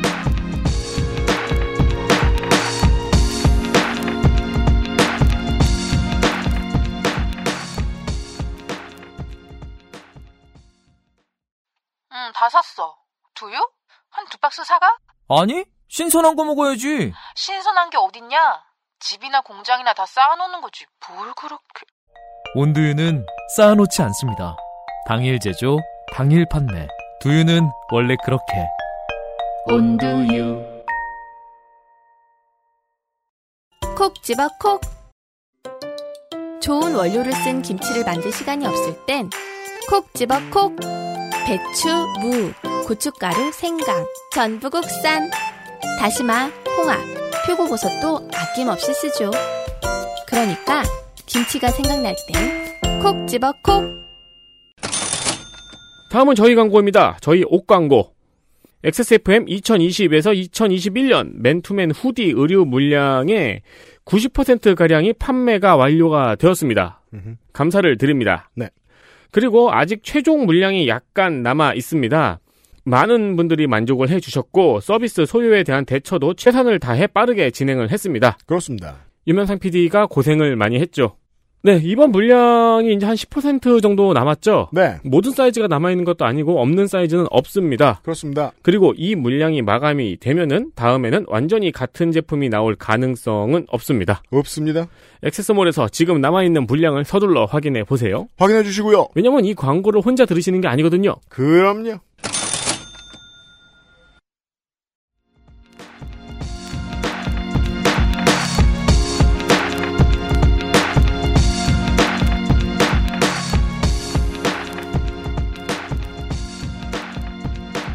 그러니까 미얀마 국민 입장에서는 이게 시민들의 저항들이 지금 어마어마하기 때문에 뭐 근데 저항이란 건 사실 기본적으로 예상됐던 면이지. 왜냐하면 NLD가 75% 넘는 득표를 했다라는 것 자체만으로도 사실 저항의 어떤 기본적인 바탕은 갖춰져 있는 건데. 네.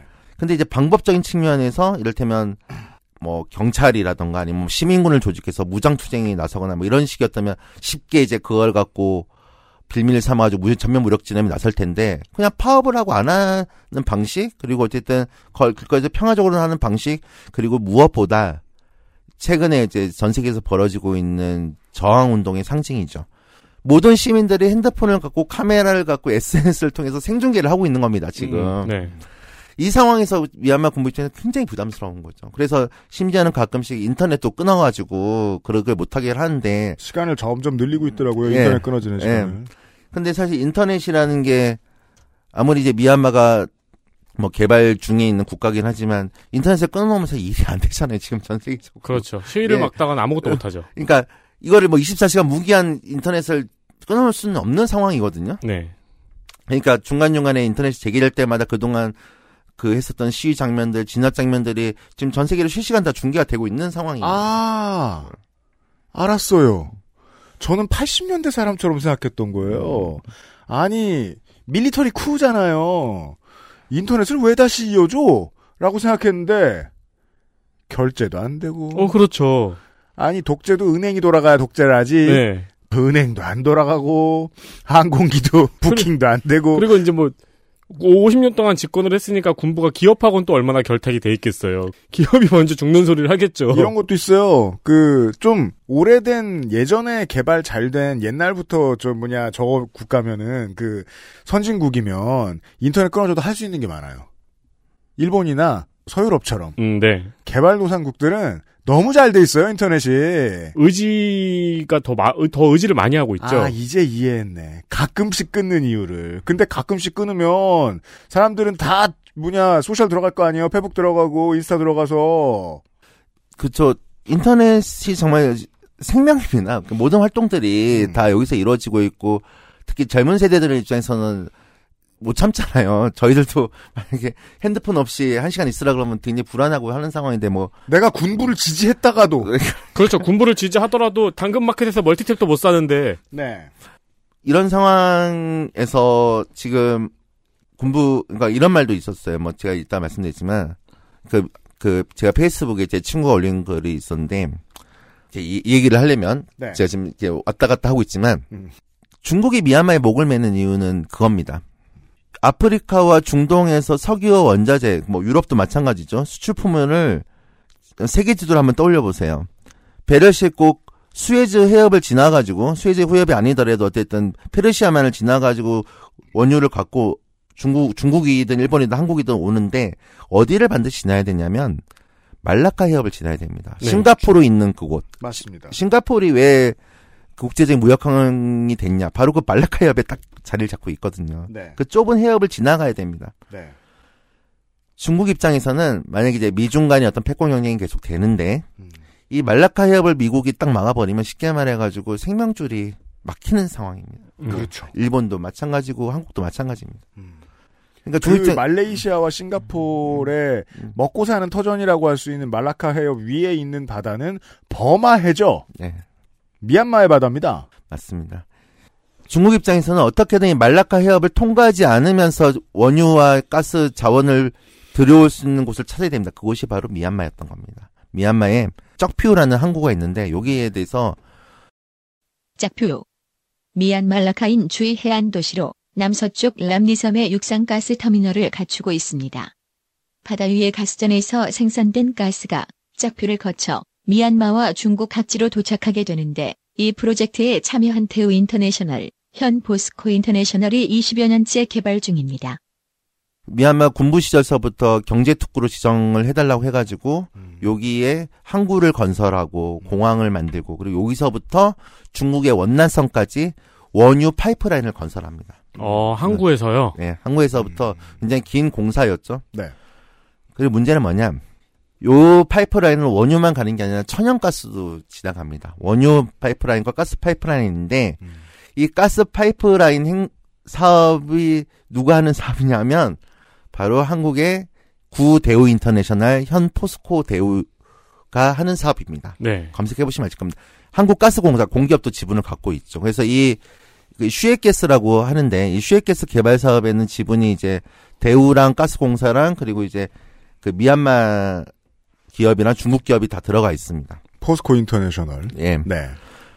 제가 이제 이 사업을 오랫동안 이제 문제 제기를 한 사람인데 어쨌든 이게 뭐 가스랑 원유를 가는 사업 굉장히 중국 입장에서는 너무 전략적으로 중요한 사업이고 미얀마 내에서도 이제 계속 항의 시위가 왜냐하면 가스 간 하면서 주변 살고 있던 농민들이 토지 수용하면서 보상금도 제대로 안 주고 막 이래서 심지어는 이 사안 가지고는 2016년도에 5년인가 기억이 죄송합니다.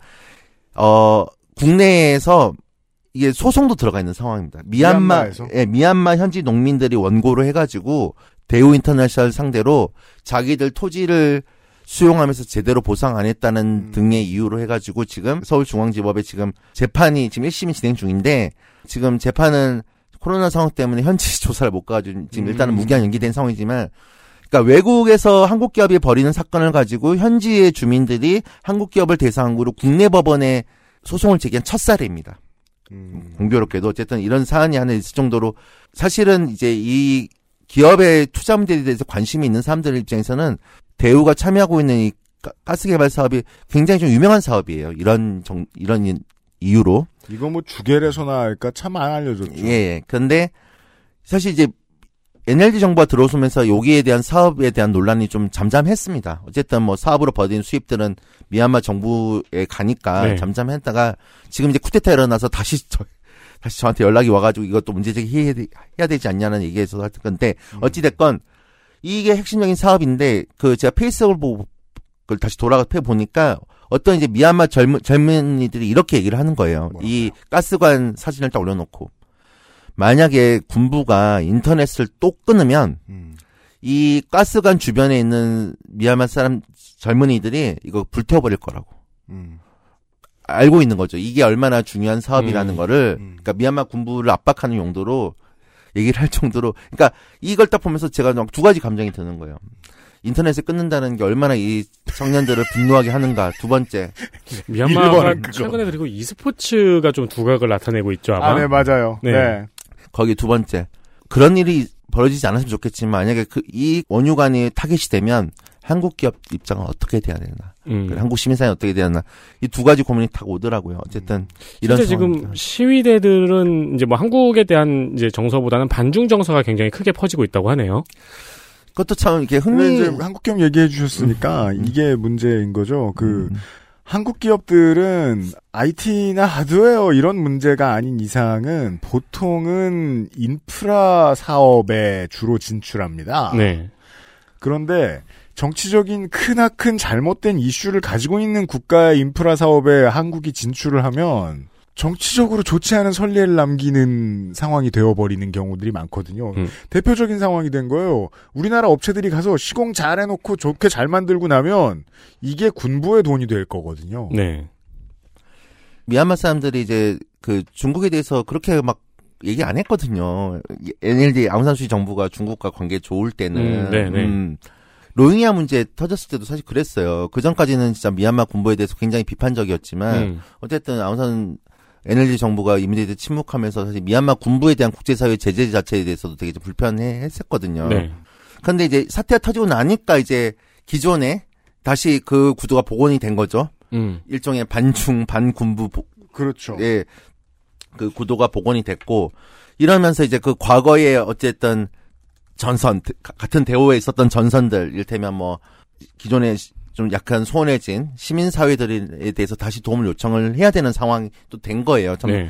아이러니한 상황인데 근데 이제 어떤 정치적 입장에 따라서 어쨌든 이게 변화되는 건 뭐 이해할 수 있지만 지금 혼란을 겪고 있거나 이런 문제가 사실 이런 거죠. 쿠데타는 당연히 막아야 되는 일이고 선거에 문제가 있다 한들 어쨌든 미얀마 국민들의 민심이 확인됐기 때문에 당연히 NLD가 정부를 구성하는 게 또 맞고 네. 그래서 어떻게든 그걸 해야 되는데 섣부른 이야기일지 모르겠지만 그럼 다시 NLD가 정권을 잡으면 아웅산 수치가 다시 이제 권력을 잡으면 과거에 했던 그 잘못들을 되풀이하지 않을까?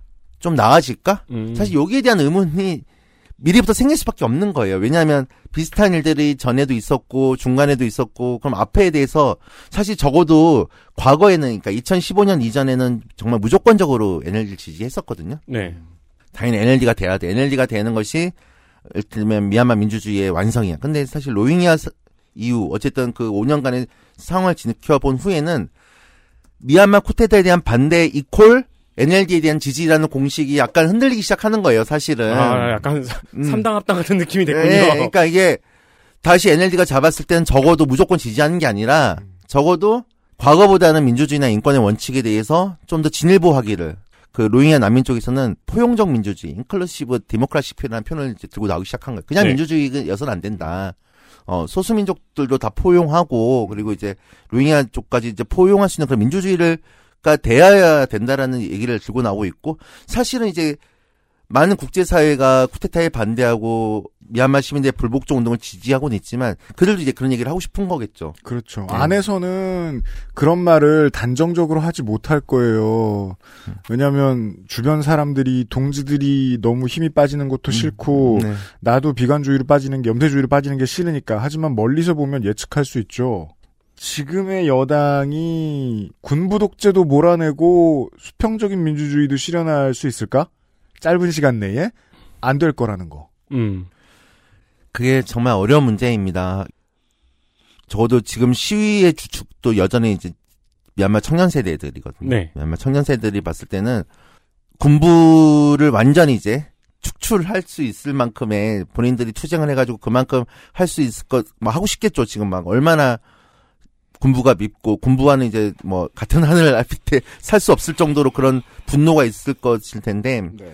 근데 현실은 또 다른 문제잖아요. 이런 국면에 있어서 사실은 정치력이라는 게 발휘가 되어야 될 텐데 국제사회 개입이 또 중요하지만 어쨌든 출구 전략이 됐건 아니면 미얀마 군부와 이 상황에서 어떻게 할지 물론 지금은 그 시민 불복종 운동에 힘을 실어가지고 어쨌든 그런 협상의 국면으로 가는 것가 1차 관건입니다만 물론 그렇습니다만. 예.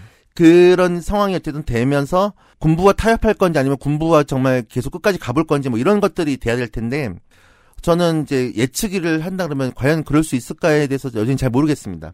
잘 모르겠지만 근데 중요한 것은 그동안의 미얀마에서 보지 못했던 어떤 새로운 어떤 힘들이 나오고는 있는 거죠. 젊은 세대들을 중심으로 해서 과감하게 거리로 나오고 있고 인터넷을 통해서 조직되고 그리고 기존에 그동안 제가 한국 기업 얘기를 했는데 그 서방의 경제 제재가 계속되면서 사실 이제 중국과 한국 기업들이 많이 진출을 했습니다. 이제 뭐 자원 인프라 이런 쪽도 말고 의료 봉제업이 많이 진출했거든요. 네, 중국 그렇습니다. 기업들, 한국 기업들. 네.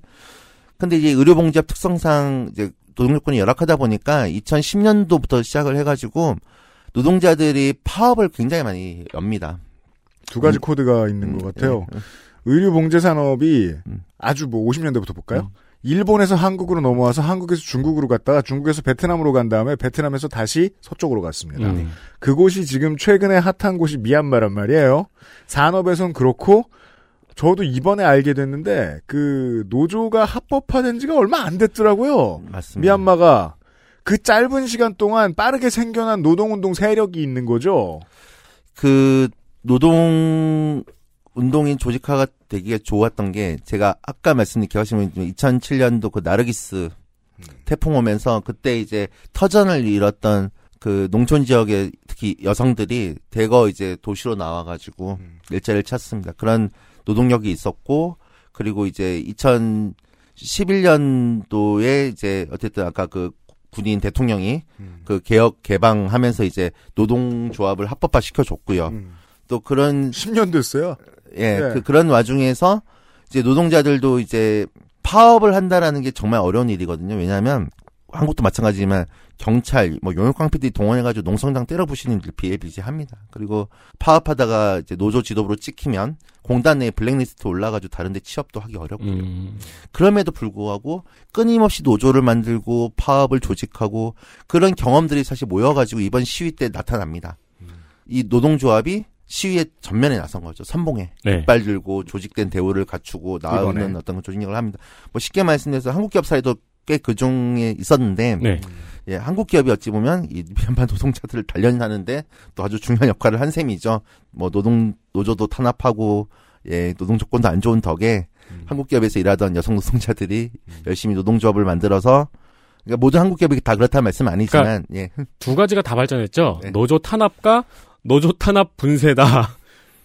예, 한국에서는 두 가지가 다 발전했죠. 네. 맞아요. 전 세계, 그러니까 전 아시아 어딜 가나 둘 다 한국에 수출된 경우가 많습니다. 네, 그렇습니다. 그 노조들 철도 노조라던가 뭐 광산 노조라 이런 네. 거 노동자들이 정말 적극적으로 지금 투쟁이 나서고 있습니다. 시민 불복종 운동에 전면에 나서고 있어. 선봉에 나서고 있습니다. 말씀하신 것처럼 시위에 나서는 게 자기가 죽을 수도 있는 공포가 있는 상황에서는 먼저 나서는 조직이 있다는 게 가장 중요한 키워드겠네요.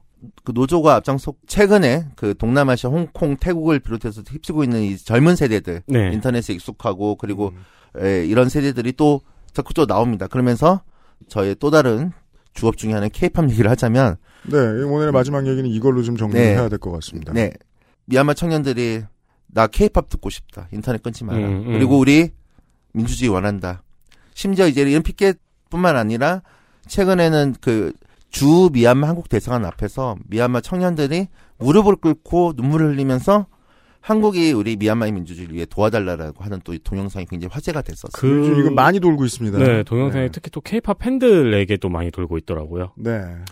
제가 한국 기업 얘기를 좀 했는데 사실 한국에서 모금 활동도 좋고 미얀마 대사관 앞에 상위 집회도 좋지만 이제 전 한국 시민사회나 한국 기업, 한국 정부가 해야 될 일들은 과연 이 시국에서 미얀마를 장악하고 있는 군부와 연결돼 사업이 연결되어 있거나 아니면 쿠데타가 만약에 성공했을 경우에 미얀마 투자 자체를 어떻게 할 것인가? 국제 제재와 상관없이 뭐 미국을 주도하는 주제 상관없이 과연 한국이 추구하는 민주주의의 가치와 경제 발전의 가치 속에서 한국 기업들이 벌어들인 이윤이 민주주의와 인권의 원칙에 반할 때 과연 우리는 어떤 입장을 취할 수 있을까에 대한 해답을 아니 질문을 지금 본격적으로 받고 있는 시점이 됐다고 생각합니다. 이게 그 선진국형 질문이란 말이에요. 네. 10년, 20년 전만 해도 국회의원들한테 이런 거 고민해봐라라고 시민들이 던져주면 국회의원들이 코웃음 쳤을 거예요. 근데 이런 질문들을 앞으로 한국은 계속 받을 거거든요. 당신들은 국제질서를 위해 어떤 선택을 할 것이냐. 무조건 돈이 먼저냐. 옛날 같았으면 무조건 돈이 먼저라고 했겠죠. 이런 질문에 다른 대답을 할 때가 오고 있고 그 시험대에 들었다는 거예요. 한국이 지금. 미얀마 때문에. 네. 정확하게 들어가 있습니다. 예. 이 질문에 대해서 진심으로 여야 뭐 보수 진보 갈 거 없이 솔직하게 한번 대화를 해봤으면 좋겠습니다. 정말 이 문제에 대해서 한국 사회는 어디까지 우리가 일정 정도의 희생을 감수하고더라도 지킬 수 있는 가치라는 게 있는 건지 과연 그리고 지킬 만한 가치가 있다라고 국민들이 단순한 동정이 아니라 이거를 우리가 정말 실행할 수 있을 만한 그런 의지가 있는지 이런 얘기들을 이제는 좀 해야 될 상황이라고 생각합니다. 빨리 잘 될지 모르겠어요. 그 왜 그런 거 있잖아요. 제가 지난 시간에 행동주의 펀드에 대한 이야기를 잠깐 뉴스라운드업 시간에 전달해 드렸는데 이 개념에 대해서 믿지 못하거나 전혀 입감을 못하시는 분들이 많아요. 행동주의 펀드의 기초 원리는 그거거든요. 큰 돈이 있으면 그걸로 주식을 사서 어떤 기업의 말을 잘 듣게 만들 수 있잖아요. 대신 이 기업이 똑바로 살게 만들어주겠다 이 돈을 가지고. 네. 그게 보통 행동주의 펀드가 움직이는 원리입니다.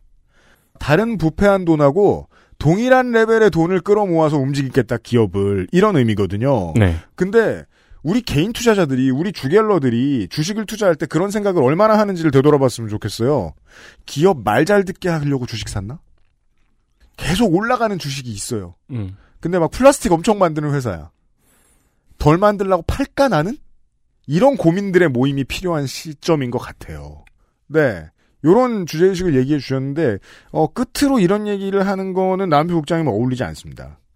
청취자 여러분들, 소셜에 어디에서도 보통 인스타에 많이 보이는데, 세이브 미얀마 정도의 해시태그를 검색하시면 가장 많이 쓰이는 레파토리가 이런 거죠. 피켓 문구들. 내 인생을 망치는 건 엑소면 충분하다. 쿠데타 말고, 이런 거 있잖아요.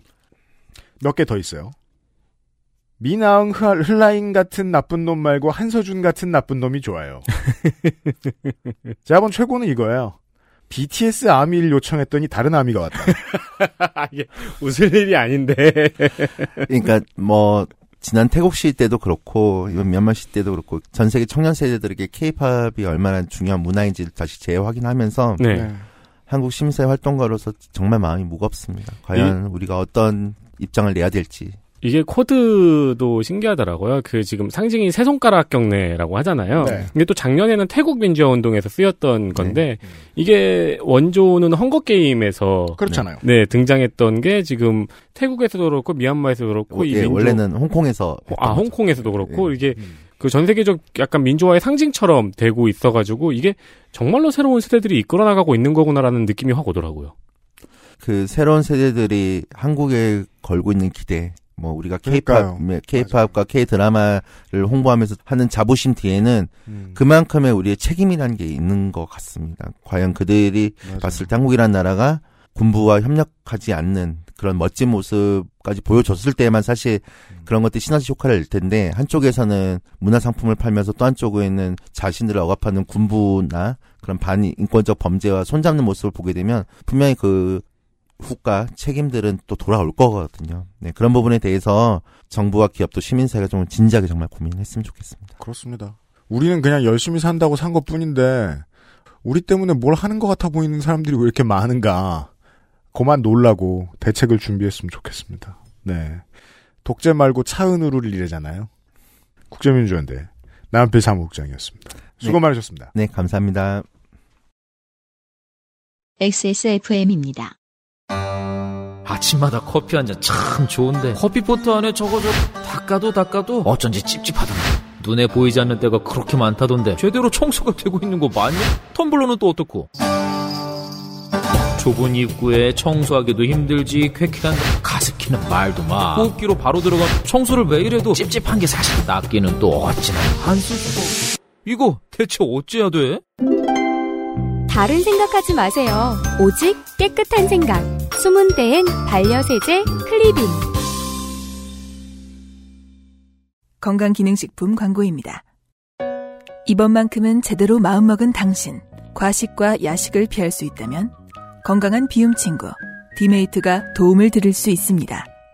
식사조절, 운동, 수분 섭취 그리고 비움 친구 디메이트. 평산네이처. 저의 후회와 오해. 옛날에 팝 시장에서는요. 네. 이게 이제 순위 매기는 거니까 티어가 있잖아요. 네.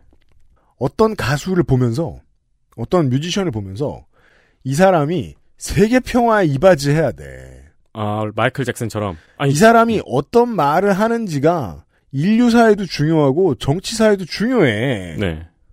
라는 평가를 받는 아티스트가 되는 것. 보통 한 시대에 한 팀 정도 이상에게는 허용되지 않던 자리였어요. 그렇죠. U2는 논외예요. U2는 원래부터 정치적인 목소리를 많이 냈으니까 그건 레이저 어게인스트 더 머신처럼 분류할 수 있겠죠. 말고. 그러니까 이제 선우가 뒤바뀌는 거잖아요. 보통. 그러니까 정치적으로 평화적인 메시지를 내서 정상의 자리에 올라가는 게 아니고. 그거 말고. 네. 무슨 노래든 불렀는데 정치적인 중요성까지 생길 만큼 너무 유명해진 경우. 그렇죠. 엘비스. 실제로 세계 평화에 이바지합니다. 자꾸 군대에 팬들이 뭘 보내가지고. 그랬군요. 군대가 엄청 고생한. 왜냐면 그때는 의무복무였으니까 미국이. 네. 독일 가서 복무하고 막 이랬는데 자대가 너무 힘들어합니다. 엘비스 때문에.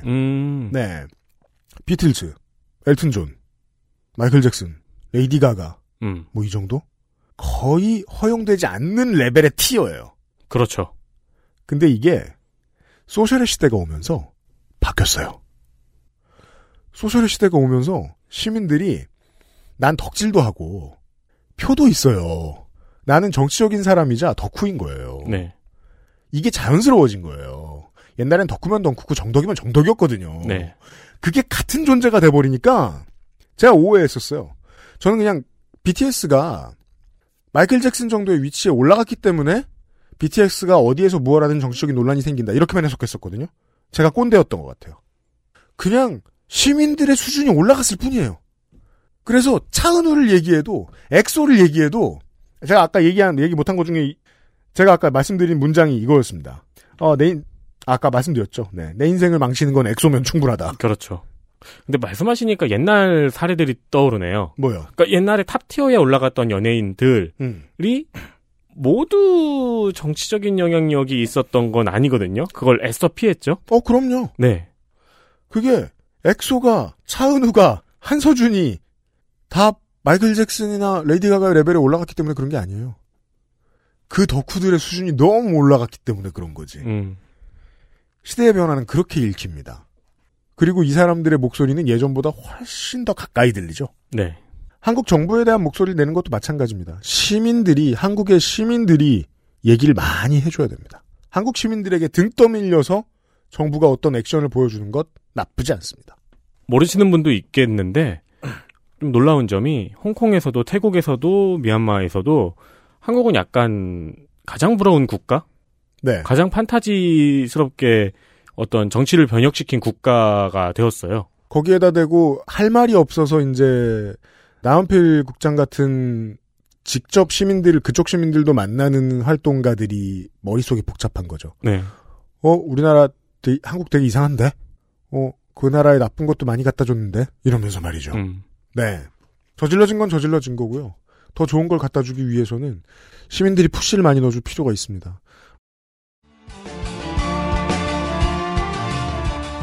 저희들이 방송하는 이번 주부터 지금 한국의 여당은 대미얀마에 대한 메시지들을 꾸리기 시작했습니다. 일단 국회의원들 중심으로. 외교부에서는 한번 성명을 냈죠. 네. 외통위가 이것들을 마련을 하고 있습니다. 그게 의원실로 가든 정부로 가든 아니면은 정말 앞에 말씀드린 대로 그냥 주한 미얀마 대사관에 메시지를 하나 넣어주시는 거든 무엇이든 하셔도 좋습니다. 할 수 있을 때 좀 하는 게 좋겠습니다. 작년 10월 20일 기사입니다. 이건 이제 조선일보의 기사네요. 태국 반정부 시위 지원하는 K-POP 팬들 벌써 1억 모았다. 내용이 태국에서 작년 시위가 1년 내내 있었죠. 거기 반정부 시위에 필요한 장비 구입 등을 위해서 전 세계의 K-POP 팬들이 모금을 하고 있는 내용입니다. 네. 네. 1억이 넘는 시점에서 조선일보에서 보도를 한번 했네요. 한국인들은 내가 그렇게 내 코가 속자라 바쁘게 사는 것에 비해서 너무 많은 사람들이 쳐다보는 존재가 됐습니다. 네. 옛날 마이클 잭슨이랄까요? 뭐라도 하시는 게 어떨까요? 뒤통수가 따갑지 않습니까? 그것은 알기 싫다 목요일 순서였습니다. 하나만 더 말씀드려도 돼요? 뭔데요? BTS 태국 팬클럽이 불매를 하나 했어요. 뭔데요? 지하철에 K-POP 팬클럽들 지하철에 광고 싣지 말라고. 왜냐면은 지하철이 시위대 이동을 막기 위해서 그냥 무정차 통과를 했잖아요. 그거에 대한 항의의 의미로 팬클럽들이 지하철 광고 불매를 했대요. 돈은 그렇게 쓰는 거죠. 그러니까요. 머리를 씁시다. 양아치들이 머리를 부지런히 쓰고 있기 때문에 더 많이 머리를 굴려야 됩니다. 네. 내일과 내일 이 시간에는 머리를 덜 굴려도 되는 헬마우스 코너로 인사드리도록 하겠습니다. 유승균 PD와 윤세민이 인터뷰였습니다. 들어주셔서 감사합니다. 감사합니다. XSFM입니다. I, D, W, K